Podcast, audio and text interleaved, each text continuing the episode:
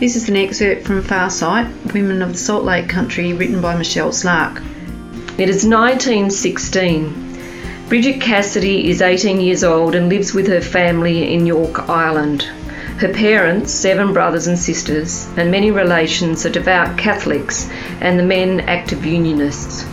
An uncle has died for the cause on the steps of the Dublin post office in the 1916 Rising. Bridget meets a handsome Englishman, Arthur Cuff, in Cork for a training mission with the Royal Naval Air Service, and they become engaged.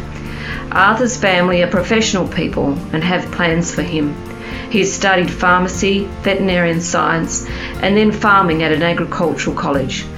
But he has plans of his own. There are reports of cheap and viable land in Western Australia and South Africa, and Bridget, given the choice, opts for Western Australia.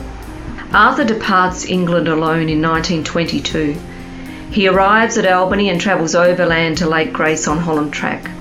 He works for a farmer near Lake Grace and, realising the hardships that settlers face, tries to discourage Bridget from coming. However, Bridget follows Arthur two years later and they marry in Wagin. Their witnesses, two nuns from the convent.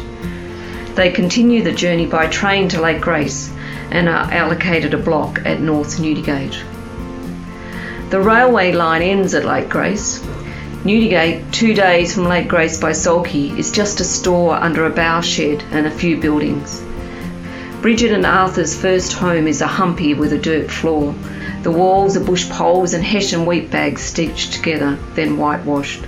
There is no glass in the windows, just shutters fashioned from kerosene cases, the only available timber and furniture made from the same. Refrigeration is a Coolgardie safe in the bough shed next to the house. Bridget lies on the floor and weeps, homesick and withdrawn. So there she was. Bridget Cuff and 47 other women are featured on a mural in Lake Grace Town Centre. So the women's mural was painted by uh, artist Irene Osborne and the Lake Grace Artist Group, and it shows 48 women from across the Shire. So they come from Lake Grace and Newdigate and Lake King Varley and Pingaring. So they're women who were born between the late 1800s and 1980 and they're all nominated by their communities because they were extraordinary for some reason. They shifted the boundaries and they excelled in medicine and sport and business. And for a lot of them, it took great leaps of faith to come here to the other side of the world as a settler on a bush farm. And for many of them, it was a shock to arrive at what would be their new home, which was usually a corrugated iron or hessian wall hut.